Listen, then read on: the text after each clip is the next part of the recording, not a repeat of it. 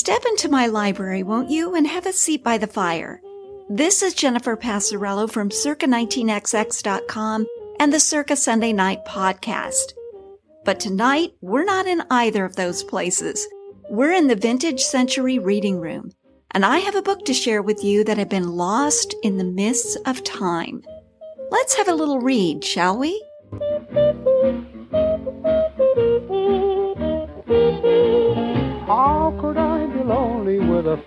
Like you? For you're driving all my cares away.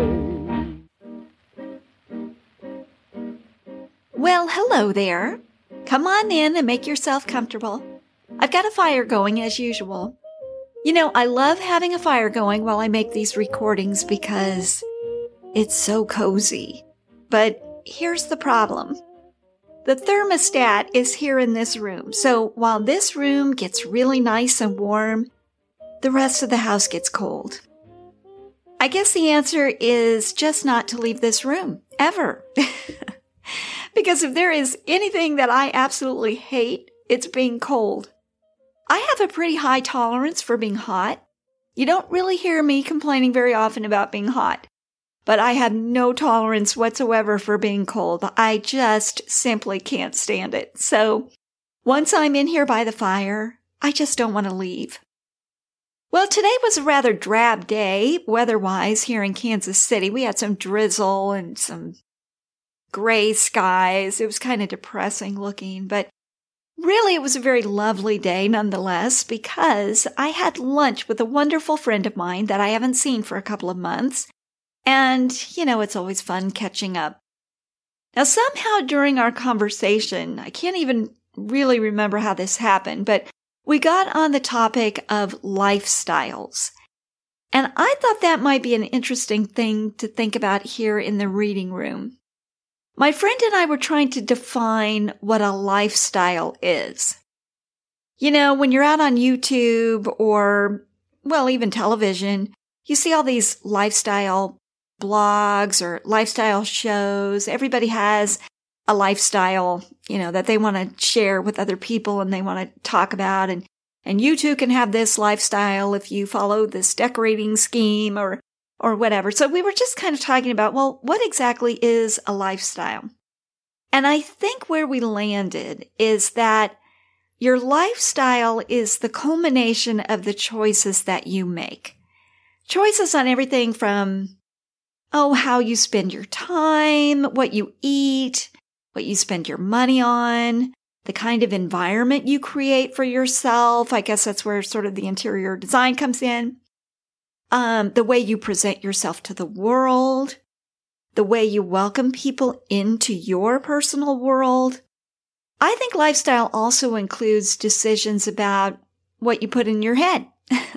you know, the books you read, the movies you watch, the things you listen to, and ultimately the sort of habits that you form. Lifestyles do kind of become habit forming, right? They become automatic over time. You're still making choices, but you no longer think about those choices. You just act in ways that seem most natural or automatic. So my friend talked about lifestyle as a set of rules that you create for yourself. When you want to make a change to your life, all you really have to do is simply change or replace an existing rule. Now, when you're just chatting about this over lunch, it sounds so easy to do, but I think in practice, it's much more difficult, right? If you want to make a change to your life, just change your rule. Well, rules are hard, aren't they? So what is your lifestyle? What are the decisions that you make? So what is your lifestyle? What are the decisions that you make that result in your style of life? What's one new rule for yourself that you think would have the most dramatic impact on your personal lifestyle if you were to adopt it? Now, this is a question that I'm asking myself too. You know, I'm a designer at heart. I'm fascinated by and and I've made a study of things like graphic design and experience design and of course, instructional design, which is my field. But I've never really thought about designing a lifestyle. I do love the idea of that though. You know, instead of just letting my life happen to me, taking a deliberate approach to making something new of it. Well, and the new year has just started, so I guess this is a really good time to be thinking about this kind of thing. What a great project to design a whole new life. Okay, so I guess that's our assignment for the next two weeks. I'm kidding. I think in some small way, we're making a lifestyle choice just in working through our book, our Take a Look at Yourself book. We're making a deliberate choice about what we're putting into our heads and what we're spending our time doing, right? There's a million things we could be doing right now instead of reading this little book together. So I guess that's a good start, right? Well, let's talk about our book. If you're just joining us, or you have just found my little show by accident, welcome. I am so glad that you're here. We're reading a book together, chapter by chapter, that I found several years ago at an old bookshop. The book is called Take a Look at Yourself, and it's by a gentleman uh, with the name of John Homer Miller. Now, I don't know anything about Miller, and honestly, I don't really know very much about this book. I couldn't find any background on it. But I do know that it was written in 1943. It was published during the war era, so World War II was in swing, and it's been out of print for some time. I don't know how long. It just, I couldn't find it anywhere.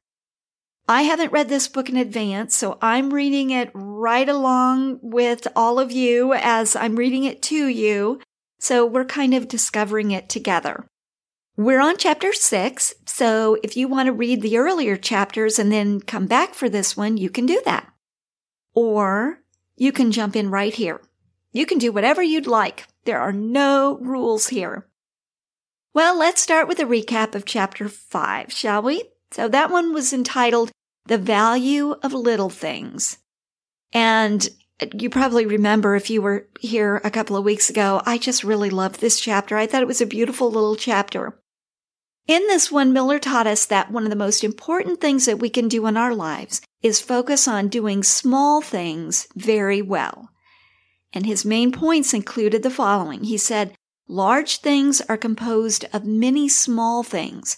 So if we do the small things well, the effects can be very large indeed. He also said that frequently the degree of difference between small things and great things is so infinitesimal that it's noticed only by God Himself. So we don't have to feel bad if we're not tackling the big things, because the difference between the big and the small things is not necessarily all that wide. It's not that big of a difference. And then finally, don't worry about changing the world. Just look for where you have influence in your own life and focus on the things that you can do and then do them well. Okay, well, that leads us to chapter six overcoming a sense of inferiority.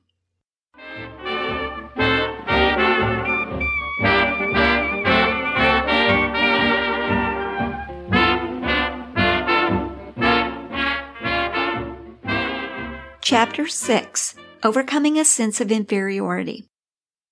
The central problem of most people is their feeling of inadequacy for life. How many of us have been almost overwhelmed with an appalling sense of inferiority? Often college students, for example, give the impression that they're a superior self-confident lot.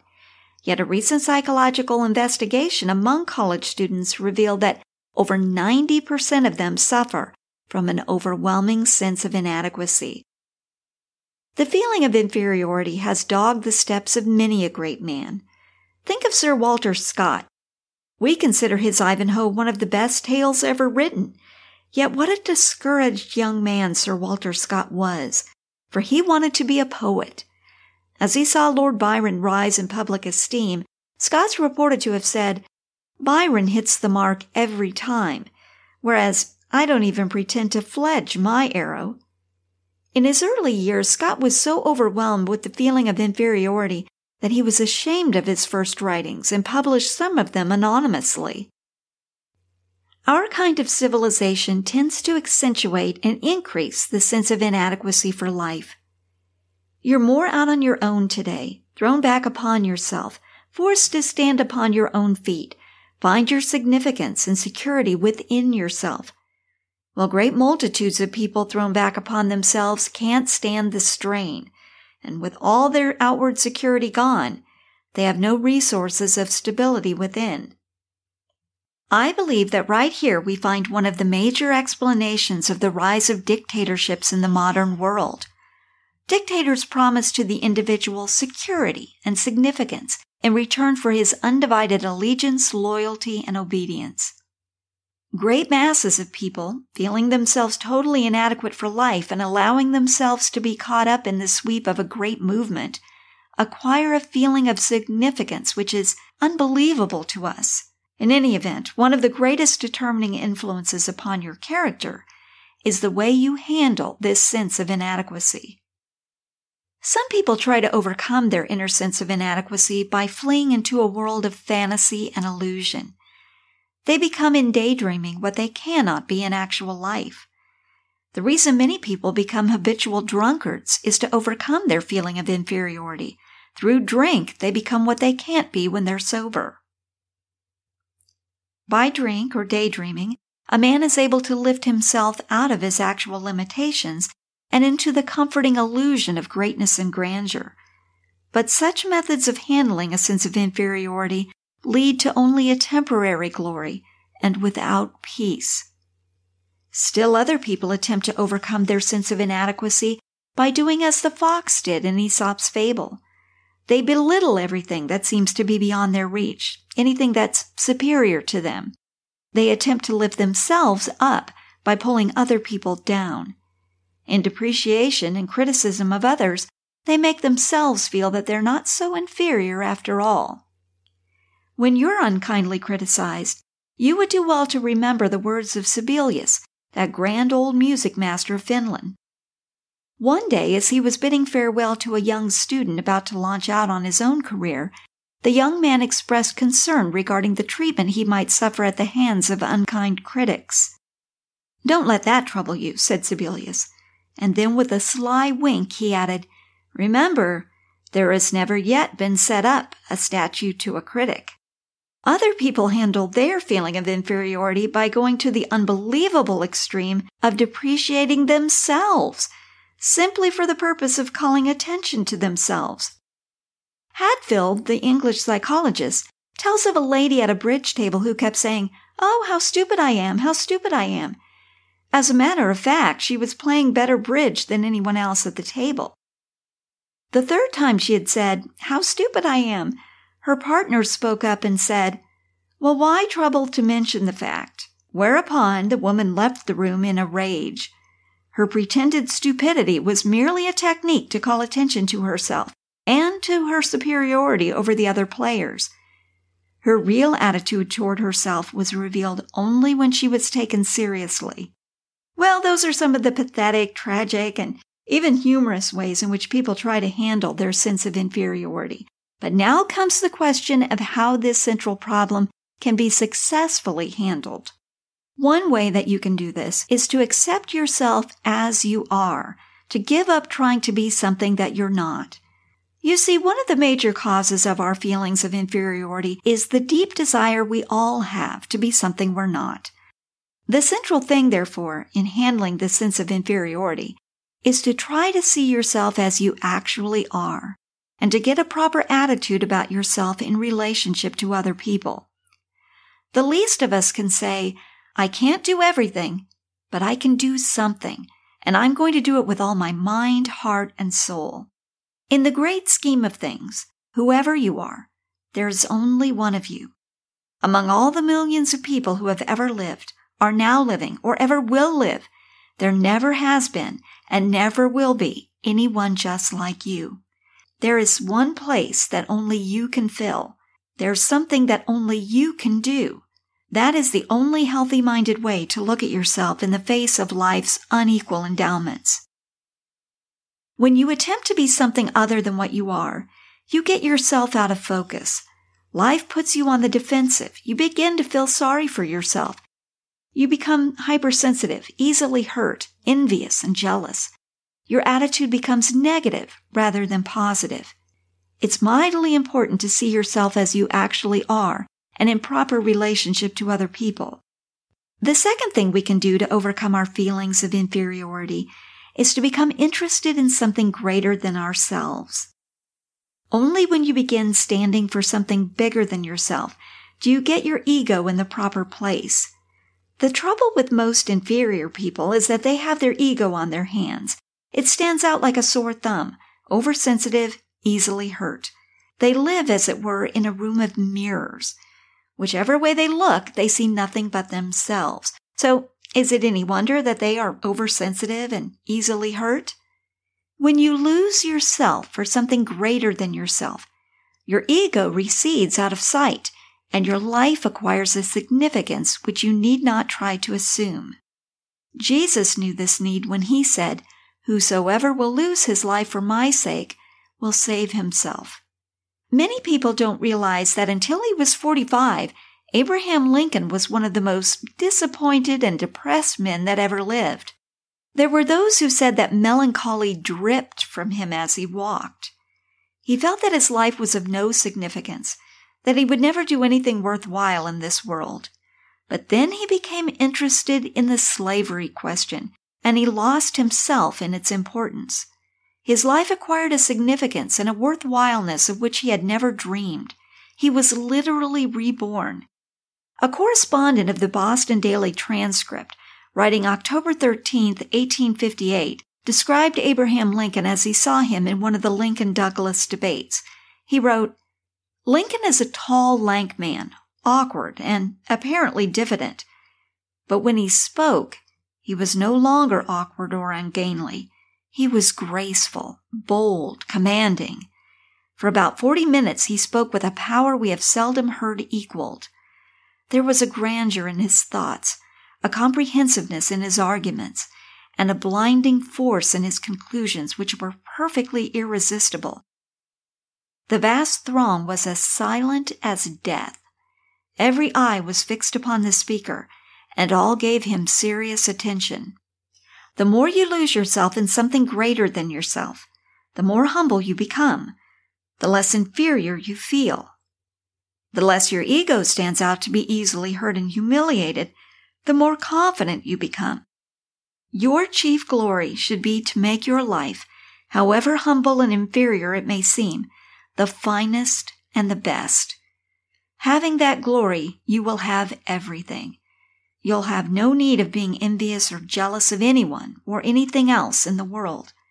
You'll have within you a feeling of security and significance which only belongs to those who live in and for the approval of God.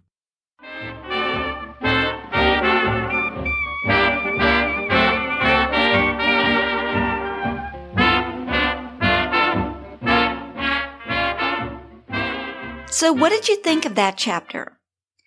This subject of inferiority is of great personal interest to me because I believe Miller's right. I think this is something with which almost everyone struggles, even those who seem most sure of themselves.